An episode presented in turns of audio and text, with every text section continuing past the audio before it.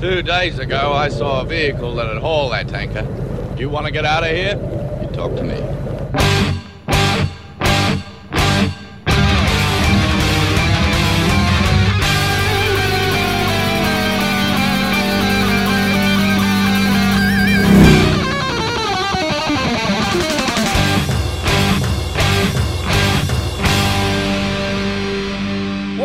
The Mad Max Minute, where Nathan might as well be better off dead in Mad Max 2 The Road Warrior, one minute at a time. I'm Rick, And I'm Julia. and today we're talking about minute 25, which begins with Max making a deal with Nathan, and it ends with the feral child running towards the compound. And since it is Friday, we arranged to have some fresh eyes here to talk about the minute, and those eyes belong to none other than Curtis Blaze from the Better Off Dead Minute. Hey everybody, how you doing? We're doing great, Curtis. Thanks for coming on. I'm so glad you guys asked me to come on. I love Mad Max. Now, you don't just love Mad Max. You've actually been sticking with us and listening to the Mad Max Minute. How what is your assessment of us so far? if I if I can be so bold as to ask. Well, not to step on anybody's toes, I usually try to have about four minutes that I'm listening to daily that I keep up with, and that is, you know, Star Star Wars, of course. Mm-hmm. This latest round was Alien, Star Wars, you guys, and Back to the Future, and one other one. What was that? I'll admit that is rather intimidating company. No, but seriously, when it comes to good, just good pod, good radio, you guys are. Uh, oh, oh, Lord of the Rings. Duh. Okay.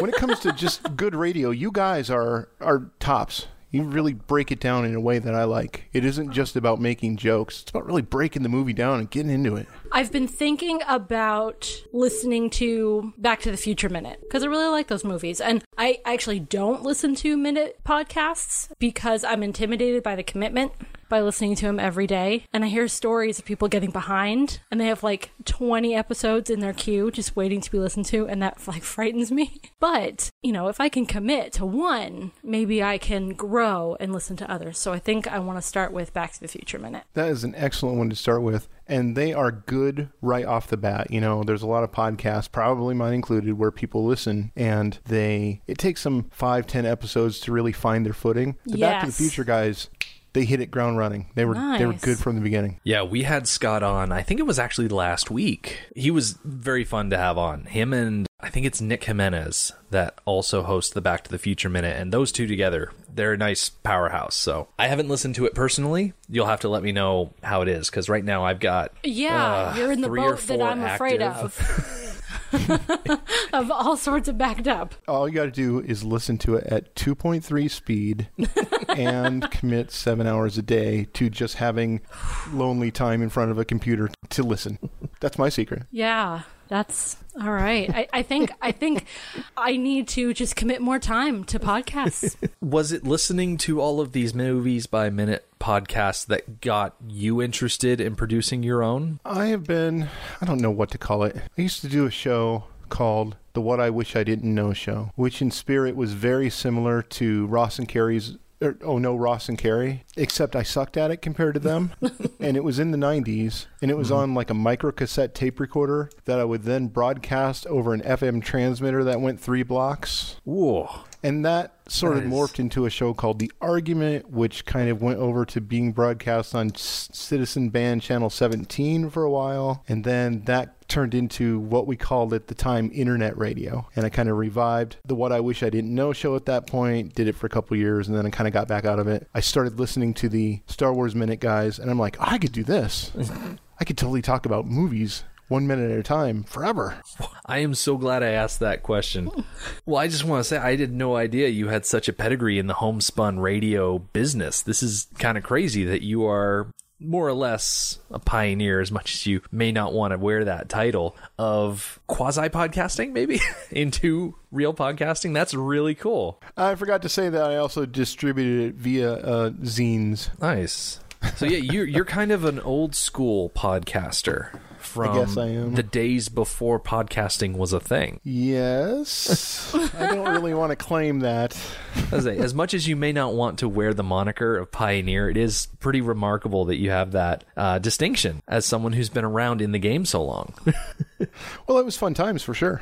So you told us off the microphone what got you involved with the movie Better Off Dead, but can you repeat that now that we're on the microphone? You mean why we started doing Better Off Dead? Yeah. My podcasting partner Jason and I, I went to him one day. We used to be in a band together, and we've always kind of kept in touch and trade movies and stuff back and forth. And I've always kind of wanted to do another project with him because he's, you know, we're sort of of the same mind artistically. And I heard the uh, Star Wars Minute, and I said, you know, oh, I can do this. This would be great. So I went to him and I and I gave him the concept, and he said he, you know, he didn't know about it. He said he didn't know if you wanted to do that thing, and I said, well, why don't you pick the movie? And he said, well, Better Off Dead. And I said, oh, okay. Better Off Dead. You know, I like the movie, but I was thinking, ah, comedy. That's different than what I imagined. Doing a, a comedy in a minute by minute format is very interesting and very different than uh, something like an action adventure. And I didn't think it was going to work out. I imagine it's kind of like a t- walking a tightrope so that you want to celebrate and examine the jokes that are in the movie, but not kind of beat them to the point where they just slump over like a dead horse. Well, yes, that. And you know, we are we're really stuck. If we're funnier than the movie, then that's bad. If we're not as funny as the movie, that's bad too. So walking the tightrope is a, a, really good way to describe that. Mm-hmm. I myself kind of I like to delve into like what happened between scenes. That's kind of my thing. Mm-hmm. Like the connective tissue between the scenes that we don't see, and try to figure out logically how things go from one scene to another. And that's kind of my eh, that's how I have fun with it. Jason likes the gags. He's really he just really likes the movie. Mm-hmm. So we have different things to talk about that way. Right. Keeps the conversation going sometimes for an hour. As I, I've only gotten a couple weeks into listening to your guys' podcast, and it's definitely one that's going to stay in my rotation. Well, that's cool. Thank you. So one of the uh, uh, it's nice to meet one of the six listeners that we have. So speaking of scenes and connective tissue, we might as well get into the minute at hand. Oh, I can't wait. As I mentioned earlier, we're picking up with Max pretty much kneeling on the ground next to Nathan, who has found himself pinned to a tire by arrows that have lodged in his body. And a delirious and gasping Nathan reaches over to Max and says, Thank you. He's thanked him several times, and Max is very quick to say, Save it. I'm just here for the gasoline. And Nathan's like, yeah, yeah, as much as you like, just take me back. And I'm definitely giving Nathan a bit more of a normal conversational cadence than he possesses in the movie because he is just gasping for air, trying to get these words out to convince Max that he should stick around and save him instead of just leaving. One of the things I noticed about Nathan in the scene is that at first he seems really grateful. Max is there to save him. But then, even though he's having a hard time conveying it, you can see that he's disappointed, that he's that he's upset that Max is just there for the gas. I imagine that the compound dwellers rarely meet people who are interested in anything else. I'll bet everybody that they come across is like, "Oh, you have gas? Can can I have some gas?" That's all anybody is interested in is their gasoline. They don't they're not interested in them for their personalities. I think I don't know. They're probably interested in them for more than their personalities based on the previous minutes. yeah. Yeah, that's. Oh, I, will I'll say one thing. This week has been a little rough because of of that specifically. this week really does emphasize the brutality of the world that they're depicting. Mm-hmm, mm-hmm. There is no there is no hope in this world because even when you find yourself being delivered in a, in a way that Nathan is, there's still like an alter an ulterior motive. There's something else working behind the scenes. No one is running out and helping people for the sake of helping another person. And one thing that really stands out here is that Max is very deliberate about making sure that Nathan understands that he is there for the gasoline. And it's a level of I, wouldn't say negotiation but it's it's a level of understanding that he makes very clear before he does anything. That way he doesn't find himself in another situation where the other party is like well now you're going to do this. And Max has to say no I never agreed to that. He doesn't want another situation like he had with the gyro captain. And that reminds me of Star Wars in the first one or the fourth one or whatever, A New Hope. I was gonna say. Yes, Han Solo does the same thing. He is very clear about why he is helping them. He expects to get paid, and he mentions it to different people at different times to make sure his bases are covered. He wants to get paid, and that's the only. Well, they have a. The two movies have a lot in common. I mean, they're both basically westerns. Yes, very true. And Han Solo and Mad Max are almost the same. Han Solo is a little bit nicer. I think I'll, I'll answer one movie reference with another because this is what we do. it's the Joker in The Dark Knight who specifically says if you do something well, you never do it for free. Max is really good at driving and he's really good at moving people around, apparently, because he's done it at least once so far this movie. So if he's going to rescue this guy, he's dang sure going to get some compensation in return for it. I'd expect nothing less, actually. Well, yeah. I think the fact that he kills Grinning Mohawker as he's walking up to Nathan, that might make Nathan think that he's on his side mm-hmm. as opposed to just one of the marauders or a person that's just in it for himself. Yeah, uh, at some point during this week, I I mentioned that I wanted Max to go down there and kill the grinning Mohawker out of vengeance because that's what I would have done. This grinning Mohawker is the one that raped Kathleen. Kathleen McKay. Kathleen McKay. She doesn't get a character name, so we just call her her actual name because she gets a name. Oh, okay. Yeah. Well, her name her name on IMDb is Victim. Yes, exactly. Yeah. So we call her Kathleen. Do you think he kills Grinning Mohawker out of vengeance though? No, Or does he do it because it's a convenient way for him to get at the gas? I think there's multiple steps to it. One, I think there is the tiniest twinge of vengeance because Max was a cop, Max was a family man, and so he kills Grinning Mohawker instead of just incapacitating him as kind of the the slightest amount of vengeance. But I think he mainly kills Grinning Mohawker because it's easier than tying him up I agree. and it's a way for him to kind of, for lack of a better metaphor, kill two birds with one stone. Incapacitate yeah. incapacitate someone who could be an issue and, you know, dispense a little wasteland justice. Yeah, I think it's just as a person who's concerned with storytelling from a meta point of view, I want Max to feel nothing at this point. I want Max to be a brutal, empty man who just kills this guy because the guy needs killing and it and it gets him to his next objective so that he can then learn so that he can then grow for the rest of the movie and become attached and become the guy that helps save him. Hmm. Yeah, if he's going to have a character arc, he needs to start somewhere that's not great. And I don't know that saving the gyro captain was the beginning of that because he does, even though it's inconvenient for him, he does have a slave, and that could be a handy thing to have in the wasteland. Yeah, it's funny that you should mention that because I never once considered the idea of the gyro captain being like someone that Max found useful beyond leading him to that point. And I guess you could say that because he kept him chained up, he kept him chained up for a utilitarian purpose, even though he's just abandoned him on top of that hill. Well, that's true. Yeah, I think he used him to the point that it was no longer a convenience. Because tying him up to a tree, not even bother to feed him, it was convenient. Hmm. It, it didn't put him out at all. He didn't have to sacrifice food or attention to the gyro captain. He just No. left him over there. Yeah, that's an excellent point. I'm completely wrong about that.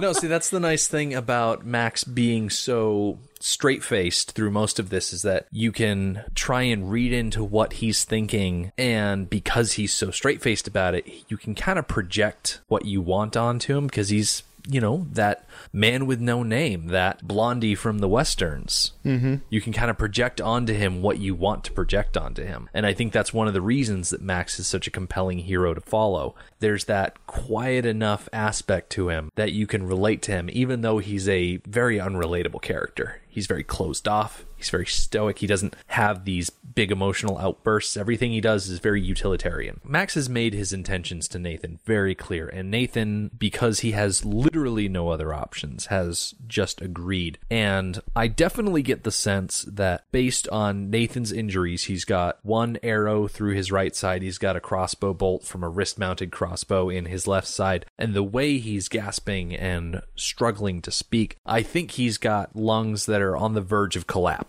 And so I jumped on WebMD to read up a little bit about, you know, what happens when your lungs collapse.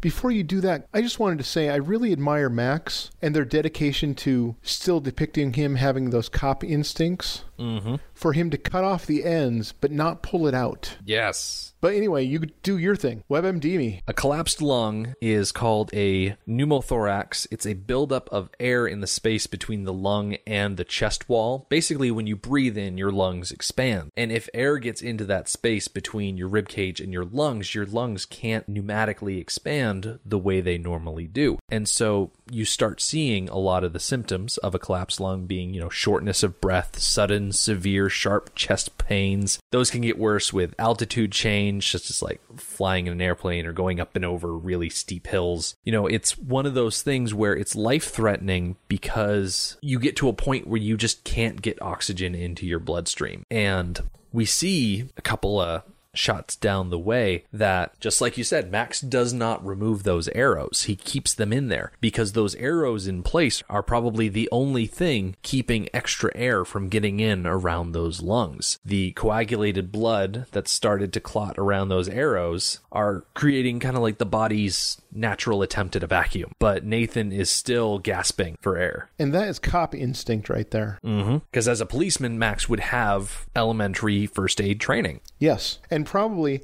as a policeman for the main force. Oh, what are they called? The main force police. They would have really extreme medic training. Yeah, with how far they have to venture out and how alone they can be in those circumstances, they really need to be exceptionally trained in every aspect. Granted, Roop and Charlie didn't necessarily demonstrate that. But, you know, those are names from a long time ago. I don't know. Charlie survived, and that's not nothing. He got like sliced in the throat, I and will- he survived. So I will refrain from doing my robot voice. I feel like that might have been in bad taste the first time I did it. learn and grow from doing our podcast. Mm-hmm. yeah, like when we learned never to do Australian accents. I remember that show. Yeah. we see Max free Nathan from the tire. He takes his bolt cutters and he cuts off the long arrow and he throws him in the back of the black on black. And the next that we see of them is the black on black driving past the burnt out remains of the camel pen. But in the screenplay, there are additional little snippets that we don't get in the movie. One of them being an interior of the black on black and a situation where Nathan is starting to slip into unconsciousness and Max reaches back, grabs him by the shoulder, shakes him and says, Stay alive, stay alive. And then another instance where it's another exterior shot of the black on black driving by and we actually see a couple of marauders watch the car drive by and then use tiny pocket mirrors to signal to other raiders across the valley. I really like the thought of that. I, I like the insight into how they are communicating and their internal organization. And how they know to come back. Yes. And then have you noticed that once again we have George Miller having them communicate in a way that he then brought back for another movie later? Mm-hmm. Mirrors came back thematically as ways of illuminating the leader in Fury Road, sort of like like spotlights. yeah. when Immortan Joe comes out to give his address, they swing the mirrors around. I think I've said it before. I can't remember if it was during Road Warrior or during Mad Max 79, but I think I've said it before. I appreciate how analog everything is. Mm-hmm. Yeah. And that how they've made things work without power. And it's I mean it's going back to our own history as society. You know, we made things work before we had power and you know, and we invented ways to get things done. You know, they've done it again. Mm-hmm. Yeah, it goes back to that whole underlying theme of, you know, realistic hope for humanity. It's like, yeah, things are going to get pretty dark, but overall, humanity is going to survive. Like, we're going to find ways to keep going despite global catastrophe. Yeah. And then whatever Mad Max movie you watch, there's still that that underlying theme of, you know what, we're still here and we're still awful, terrible human beings, but you know what? We're not gone yet. and that's evident in all of the societies, mm-hmm. especially especially in Fury Road, but even in even in Mad Max, you can see the beginning of you know warrior tribes gas tribes. Mm-hmm. That's already happening. It's just a matter of everyone figuring out that it's easier to work together than it is to fight each other. And probably the warrior tribes are the last ones, the marauders are going to be the last ones on board with the concept because it is just so easy for them to take.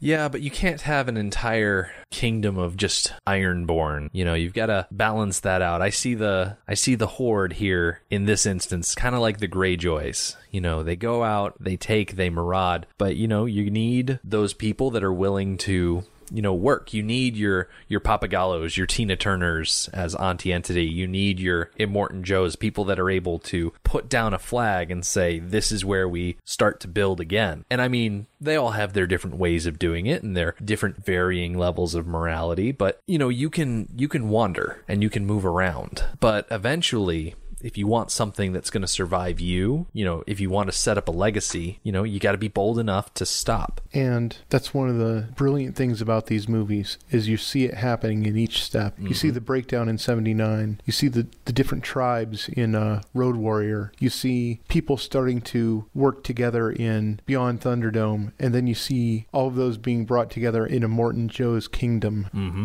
All the factions united. Yeah, I really like that all along the way we see these these seeds of society planting themselves and growing and we see that progression all along the scale of morality. It it's not just the good guys who are doing this, it's not just the bad guys. Everybody is, for better or worse, wherever they fall on that scale, they're building society. Society is not just for good people who only want to do good things. Everybody builds society. And it can't just be the strong that build it. Right. People think of the weak as the weakest link and therefore they must go. But just because people aren't strong in whatever way you want them to be strong doesn't mean they're not strong in other ways. That comes up thematically in the characters of uh, what's her name? Master and Blaster. You see that in Master and then you see it again in Immortan Joe's little brother, Corpulus Colossus.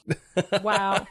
Look at this guy. I am so lucky to be partnered with somebody with such a good memory cuz Well, I got nothing. I'm able to remember names from these movies. I had someone earlier today ask me if I remember, you know, going to school with someone and they lifted off maybe three or four names and I only recognized maybe like one of them.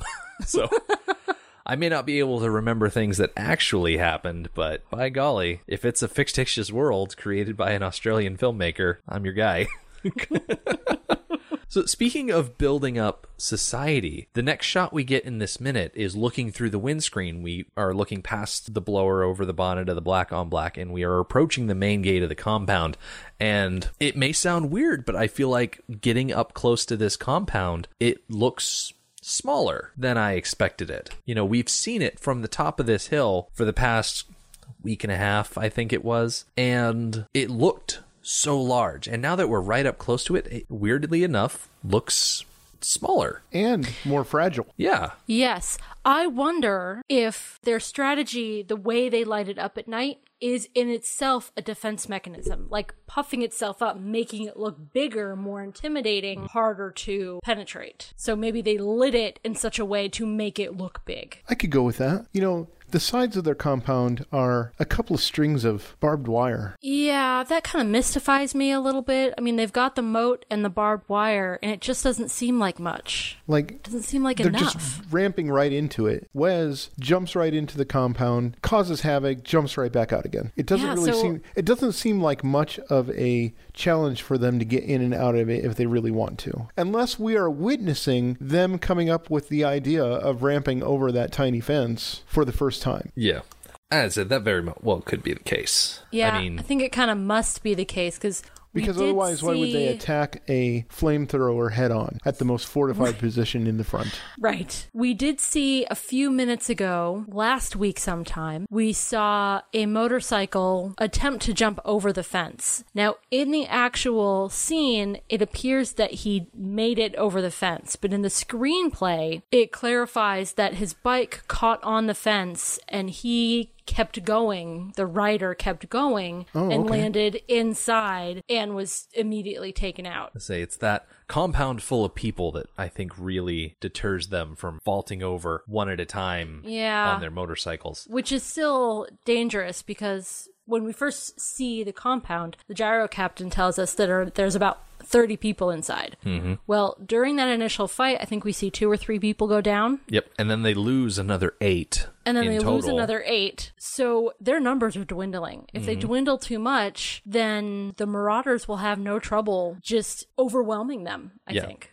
It's a war of attrition, and the Marauders have the ability to go out and capture or compel more fighters. Compound dwellers do not. They are locked at that specific number, and they are not getting any more than that. Yeah. When Nathan and Kathleen took off and went to the, uh, I'm assuming the south.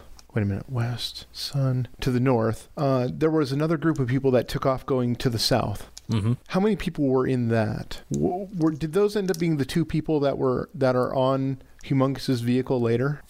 Well, the Lord Humongous goes after one of the scout vehicles, and then there are two other detachments of the Horde that go after the other Yeah, I think scouts. there's four scout vehicles in total. Yeah, and Okay.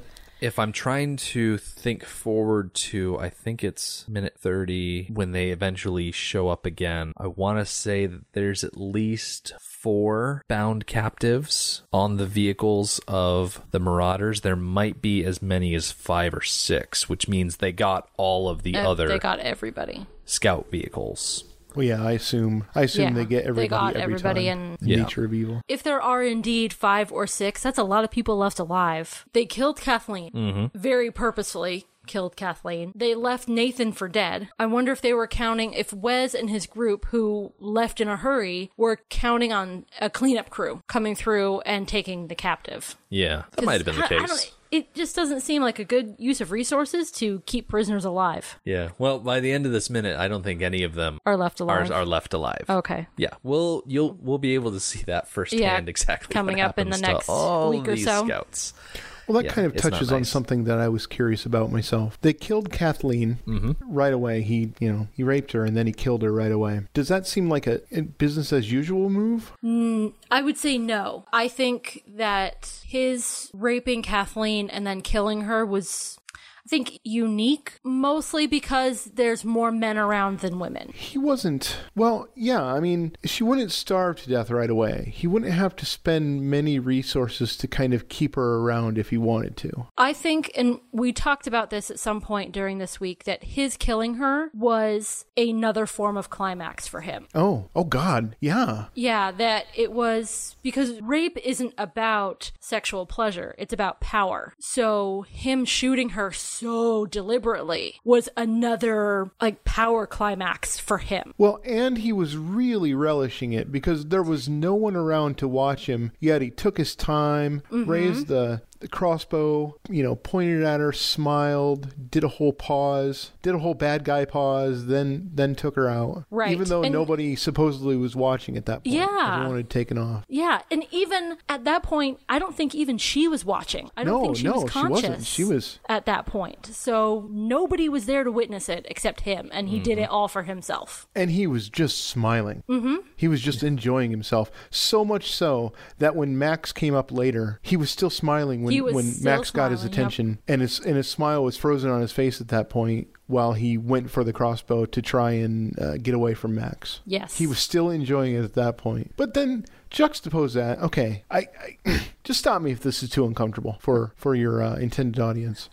Grinning Mohawker is in the act of raping Kathleen, and Gyro Captain is watching. And the glimpse of it that we see is not like your normal brutal rape being depicted in movies. He's I don't know how to say this. He he seems unusually gentle, let's say that, in his method compared to what you would expect. Did you guys get that? Thinking back on it, I see what you mean. I mean, he's like he's like holding her and embracing her and like not doing a big, It's- you know. Yeah, it's more intimate than rape is usually depicted. Yeah, I think Yeah. when we talked about it, we mentioned that he slumped over her, just like a lump of flesh Oh, okay. covering her. And it's definitely not as frenzied and violent as you'll see in a lot of more modern depictions of rape and sexual assault for sure. And I'm not quite sure what to, to Well, glean from that. Maybe it's maybe that just wasn't his thing. Maybe, uh, like Julia said, the killing part was the real climax for this guy. Yeah. I think just like in real life, you know, no two rape cases are the same. When you encounter a victim, no two victims are the same. They don't handle it the same. They don't recover in the same way. No two rape scenarios are the same. They're very individual. So when we see them portrayed in media, I think a lot of times we see them portrayed in the same way, in a very violent way. And That's a good point. I think there's just there's a, a huge variety in the way that rapes take place. Hmm. And we're seeing an example of a different way than maybe what we're used to seeing. Well, maybe a more realistic one too. Maybe one where she just knows that she's in trouble, and so, like many real life rapists, she just gives in and goes docile so that mm-hmm. she can live through it. Although I did get the sense that he was really rough. Like you can kind of see as she's lying there after he's finished with her that she's bruised up in the face. Yeah. Now Oh yeah, she is. we suspect that most of the violence, the hitting and the beating happened prior to the rape. So I, I think along those lines, the same lines that he got his rocks off on killing her, he also got his rocks off on beating her. Mm-hmm. To the point Yeah, where by the time yeah. he actually technically raped her, she was just no longer there. She was barely conscious, maybe in and out. She does seem like she's moving around a little bit, but very out of it. Mm-hmm. So I think his jollies were in the more violent aspects of this particular encounter. Just brutal. Yes, very And brutal. and that's the thing about these minutes too. It really drives home how far the world has fallen. People are just meat at this point. Max is using the guy for gas. The Marauders are using people for, you know, everybody is just using everybody else as much as possible at this point in the world. Yeah, Virginia Hey later on straight up says that Max is trading in human flesh. Right. and she's very condemning for that fact. And yeah, from a moral standpoint, you know, you don't use people like that, but in the setting of the wasteland, sometimes survival takes precedent. As Max approaches the compound, he undoes his seatbelt and he grabs Nathan from the back seat, and we cut over to the burnt out wood and wire of the camel fence, and we get our first real good look of the feral child who kind of crawls out of his system of rabbit holes, and we get to see that first full face shot of this child who doesn't say a single thing over the course of this entire movie, and yet he's such a main character to be featured in the opening credits. This kid, as we mentioned way back in, I think, minute one or two, is called the Feral Child, and he's played by a kid named Emil Minty. And I mentioned that he had a pretty short acting career and then he retired and now he's a jeweler in Sydney. But he actually had quite a lot of things that he did. And uh, if I could just run through his uh, best known for list from IMDb, obviously. There's the role of the feral child in, Ro- in The Road Warrior. He was a character named Dodo in a 1992 short called Road to Alice. He was a kid named Wayne Barbuto in 1988's Peter and Pompey, which is part of the Touch the Sun series. And then he was also Andy Marlowe in 1983's The Winds of Jarrah. And so he had, like, I think a total of about 10 different credits acting credits specifically. Three of those being the feature length films. He did one short, one made for TV movie, a couple of miniseries, and a few television shows. What what are his years of activity? From 1981 to 1992. Okay, so he was active for 11 years. Yep. How old was he when he started? He was eight years old in The Road Warrior, which was Okay. his first appearance. So he was 19, hmm. more or less. yeah, he was a child when he- actor. yeah. So Emil Minty. yeah. I don't want to be critical because you know I don't I- I don't enjoy judging people on their looks, but he's not necessarily an attractive child, and he mm-hmm. looks like the type of person who would not go through teenagerhood well. so I'm curious what he looks like as a teenager. Well, In the 1992 short he was featured in, Road to Alice, he plays a character named Dodo, and he's kind of a street tough that is one of the the muscle characters for the main antagonist that inspires the main character to leave town. And you can actually watch the entirety of Road to Alice on the um, website of the Australian Film, Television, and Radio School, and uh, I'll post a link to the listeners page so that people can go watch it. It's about half an hour. I don't know the name of the main kid in the movie, but Hugo Weaving is in it, so that's kind of cool. Hmm, yeah. But yeah, he, Emil Minty spends a lot of time just messing with things in the background. I think he pulls a lizard out of a terrarium and then he jumps on a bed at some point. You know, he's a little doughy. But you know what teenager isn't? Besides all the athletes, whatnot. But you know, I was a doughy kid, so shut up. He looks a lot like like I really recognize him now. He looks a lot like he did as a kid still. He's not one of those guys that look completely different as a grown up than he did as a kid. His face is still totally there. I'm not sure what they altered all on him while he was playing Feral Kid. Probably contacts, probably wig, I was a definitely a wig. maybe a denture kind of thing. But in an interview he just did a few years ago, eh, he totally looks like the Feral Kid yeah. as an adult. In a good way. when we were watching Road War, which is the the Road Warrior behind the scenes documentary that comes on the Blu-ray set that we bought, he is dressed very normally. He's got a short cropped haircut. He's wearing a polo shirt, but yeah, just the overall dimensions of his face. You know, he's definitely still there. And then at some point, as he's sitting in front of the camera giving an interview, George Miller walks in and they start talking back and forth and reminiscing and catching up. And you can tell that George Miller just instantly recognizes him without even mm-hmm. being ne- without even needing to be told, "Hey, this is Emil Minty." Yeah, it was it was a really sweet moment. Like it, it was almost like George was just like passing by the interview set and they saw each other and they're like, "Oh my goodness, hi, it's so nice to see you again." And they hug each other. And it's actually a really sweet moment Yeah. of this little reunion because it's it's quite possible that George Miller hadn't seen him since 1980. Since that winter in the desert, Yes.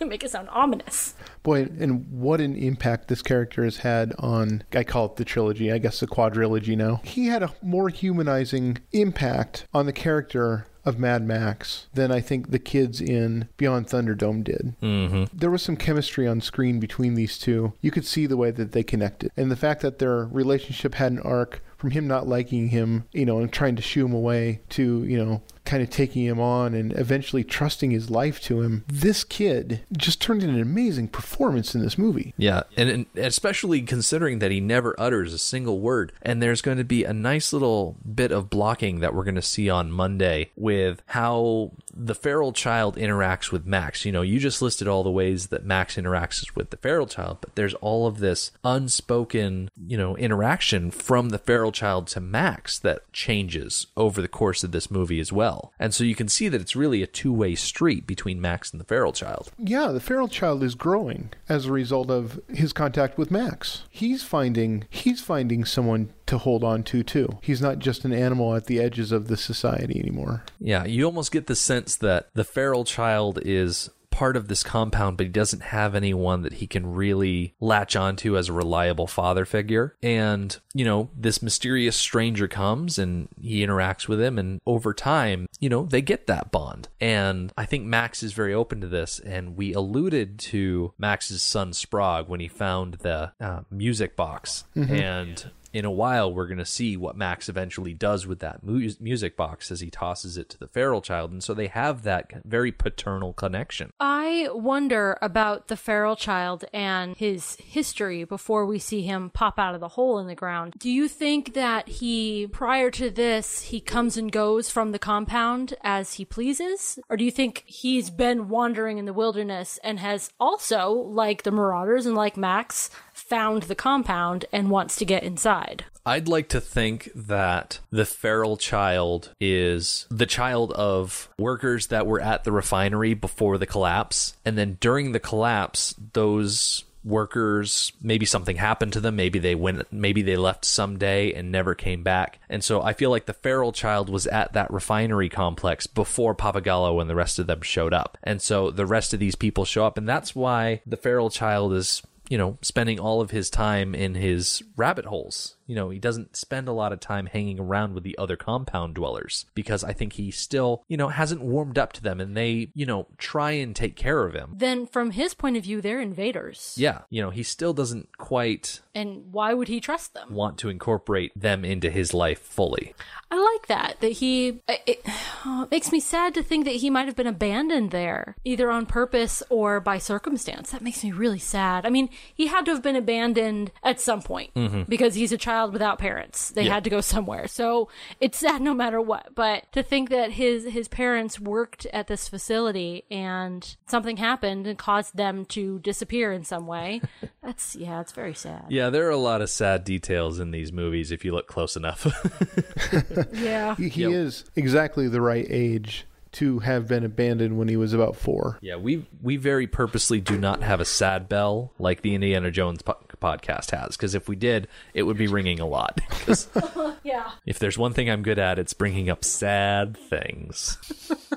He's a lot like Newt Yes, in Aliens. absolutely. Newt was absolutely the feral child too, only not as far gone. I would say Newt Nut doesn't have a cool boomerang either, but you know Newt can speak and has a cat, so I guess you know trade offs either way. Well, she was abandoned more recently. Exactly. You know- exactly. God, he's, him not being able to speak. He's about eight, so he's about three when he was abandoned. How did he live? Was he just eating random plants when he got hungry, just figuring stuff out, just learning as he went? Wow. Yeah. Was there a cupboard full of Twinkies somewhere? and then those ran out, and then he switched over to grubs and going up to that green, green hill that Max is hiding on and trying to eat the plants there and leaves off the trees and just experimenting until he got it right and lived. I say at some point he got really good with that bladed boomerang. Yeah. I mean, there's a lot of rabbits in this area. As we see at least two rabbits. We saw one last week. We see another one next week. You know, there's rabbits everywhere. I mean, he's running around in their dugout warrens. So I mean, he gets really practiced with that boomerang, and he can you know get his dinner that way. Mm-hmm. That's a really good point, and that's probably how he. Uh, that probably is how he how he survived. Yeah. But that is a very specific skill to pick up boomeranging. Yeah, and it's a very specific piece of equipment that he has. That giant fur glove of his has chainmail on the palm. So that Right. he can grab the boomerang out of the air. It's like, where do you find something like that? Right. And wouldn't you need that glove before you learn, successfully learn how to hunt with a boomerang? Maybe that was a hobby of someone who lived in the compound before the collapse. Yeah. And that glove was just there. Yeah. Could be. I say there's a lot we don't necessarily know, but it sure is fun to speculate.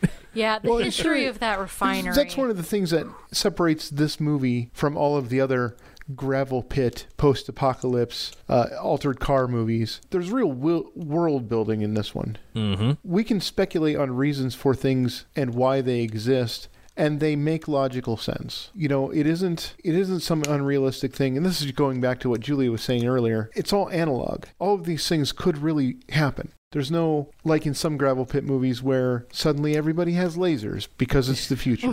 Yeah. right. the kid has a piece of steel that he throws. Yeah. And when he was a little kid, he saw other people throwing the piece of steel for fun or because that's how they went out hunting. And so that's what he picked up on. That's his thing. I can easily imagine, you know, whatever small group of people worked at and lived near this refinery facility, that they would have had hobbies bordering on necessity of hunting small animals, uh, particularly rabbits, because we know rabbits in Australia, they have a thing. And that those skills of hunting with a boomerang, that's just something that was around. It's something people did. There were, you know, hunting boomerangs at the at people's homes. There were the the appropriate gloves. They were around. And as a child, as a young child, the feral child saw these things being used. And I can imagine that a lot of his training and understanding of how to do it was just from watching people from a very young age. Well, we also don't know what the Aborigine Aboriginal uh, population is like at this time either. We don't have any reference to them. That I'm a little embarrassed to say that's something we have never thought of before. I don't know what the current or even from the late 70s early 80s what the aboriginal population was like. Are there still tribes of aborigines living out in the bush? According to the gods must be crazy there were. Yeah, right? So, yeah, there are other examples of that. In 1984, a movie called the, "Where the Green Ants Dream," We mentioned it very quickly last season because there's a couple of overlap between the actors that were in that movie and the actors in this movie. And where the Green Ants Dream, it's a story of an Aboriginal tribe. They have this spot of land where they live and these white developers come in and want to bulldoze everything and they have to like go to court and you know, sue for the government to protect the land that they've lived on for all of this time. And I think it's a worthwhile question. You know, if you've got people that are used to living on a continent without all of the modern amenities and suddenly all of the modern amenities are gone, it's probably not going to affect them all that much. What's going to affect them are all of the people that have lost what they're used to and have gotten violent and desperate. Yeah. Once again, you know, white foreigners giving the Aborigines a hard time. So they must be just so deep in the continent than away from society. Mm-hmm. I'm willing to bet that's what it is. Like we never see them because you know they're just off doing their own thing. If you're 13 hours away from the nearest nuclear warhead going off, do you feel that still? I don't think so. I think it depends on which way the wind's blowing. Yeah. But you know, Because I grew up in a place where it could have been attacked, and if it was attacked, then I we would have no hope. There's no point in even trying to get away because we would be dead. Um, and I remember like um, every year we'd get in the mail like the evacuation plan, and we would never read it because we're like, we're not going anywhere. it's not. We live like three miles from where we'd be attacked. We're not going anywhere. Oh yeah, you're done for. Yeah, we're we done were. for. We had our version of that where I grew up was we were an hour and a half away from the place that was going to be attacked. So we would live for a few days before the fallout got us. Right, right. And I think our evacuation plans were always head north. Mm-hmm. And I don't remember how far north they wanted us to go, but not 13 hours north. I mean, 13 hours north is like the middle of Canada. And yeah, so I don't, I don't think they wa- wanted us to go 13 hours away. I don't know. That seems like a pretty appropriate place to go if there's a nuclear war. Yeah. Lots of woods, away from the fallout. Well, until the global wind patterns get you. Yeah. Eventually, I mean, if there's global nuclear war, eventually everything is going to get contaminated. even Canada. in Canada. Even in Canada. so I think this is a good spot for us to do our quick end of the week recap and just kind of look back at where we were and what has brought us to this point. So we started off this week seeing the fourth and final scout leaving the compound and almost immediately being set upon by a raiding party. After crashing, one of the scouts tried to escape but was quickly recaptured. The uh, raiders then proceeded to brutally attack the scouts. They sexually assaulted one, they left the other one for dead, pinned to a tire, and then Wez led the raiding party away, giving Max the opening to take the black on black down to the scene of the attack. And then, after killing the raider that was left behind, Max made the deal with the surviving scout. As much gas as he could carry in exchange for bringing him back to the compound, which is where we find ourselves now here at the end of the week. And what a beautiful shot. When he pulls up to the compound and you see his point of view from behind the wheel of the uh, black on black, doesn't that remind you of Luke pulling up to the farm on Tatooine as he comes around that circle and it's revealed? I see this chunk of five minutes and the ending of minute 25 as a gateway to what's going to happen next. The mm-hmm. story is starting to unfold. Just like in Star Wars, as he pulls up to the farm, it is the beginning. It's, we are working on starting a different part of the adventure. And so, you know, we know exciting things are coming and we saw that transition during these few minutes. Yep. So I think the the real story of the Road Warrior pretty much starts at minute 26. I mean, you need all of the setup of the first 25 minutes, but really when it comes to the main meat of the Road Warrior sandwich, Mm-hmm. yeah, Monday is where it really kicks off. Yeah, especially because the we're being narrated by the story's being told by not Max. And at this point, do we know who the narrator is? It's going to be revealed to us at the end of the movie because we've seen the entire movie. We know that it's the chief of the Great Northern Tribe who is Are we gonna say who it is? yeah, we might as well. It's the you know, spoiler alert, it's, the feral the child. Feral child. What? I, I, I, I didn't want to give that away without consulting you. Yeah. So the narrator is the feral child. So of course the story's really going to begin when the feral child arrives upon the scene. That is, I never thought about that. Yeah. So up till now, we see the story that somebody told the feral child happened before the feral child met the road warrior. Yep. So it's really interesting to see that who that it had to, you know, uh, well, it had to have been Max because Max was the only one present for all of the events that we've seen so far. The only situation that would not be directly related to the feral child is technically that first opening chase where Max is being pursued by the bad cop, the buggy raiders, and Wez Yeah. and the golden boy. That part would be completely fabricated as someone is telling it to the feral child because the very next scene after that opening chase is Max finding the gyro captain. The gyro captain, after the events of the road warrior, becomes the next leader of that group. and because have told the story yeah. of how he met Max. Yep. Yeah. That explains why the gyro captain's reaction to watching the woman be raped is so personal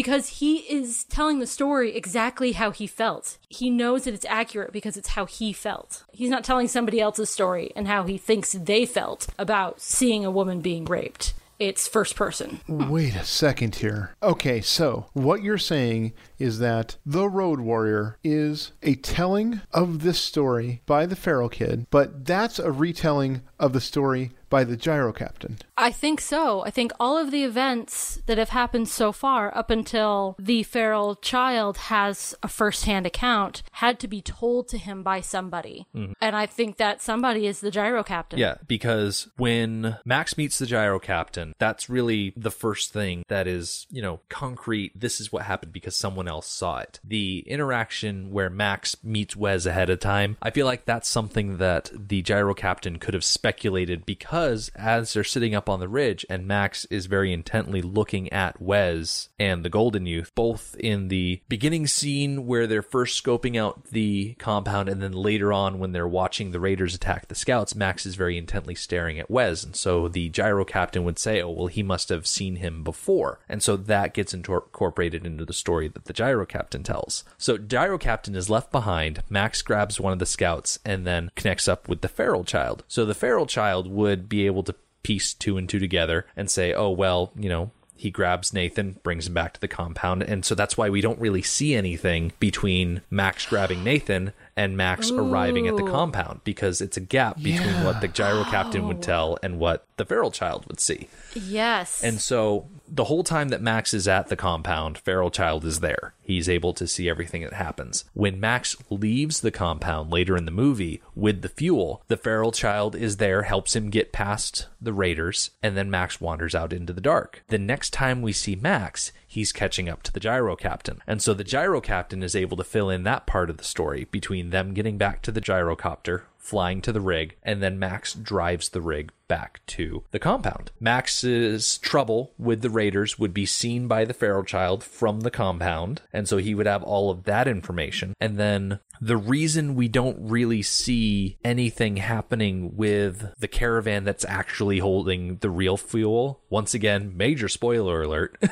we don't see any of them because the feral child and the gyro captain follow the rig. They go with Max. Hmm. And so when we get that big reveal at the end of the movie, it's because the gyro captain and the feral kid hook up with the rest of the compound dwellers in that other caravan. All right, so this whole story is the gyro captain and the feral kid kind of working together to figure out what all happened. Exactly. They're putting their stories together, filling in gaps. And this is the story that the feral child, as the leader of the great northern tribe, is passing down to the people that are listening to him. Yeah. The official history of the Great Northern Tribe. Exactly. All thanks to the road warrior, the man they call Max. Now, I will point out that oral history, ooh, it changes mm-hmm. a lot with every retelling. Yes, but it doesn't need to be oral. They have writing. That's true. I wonder I wonder though at the amount of supplies they have, the amount of writing supplies and implements that they have. But they do seem to value the story. So even if they do have, you know, a limited supply of paper and a limited supply of pencils,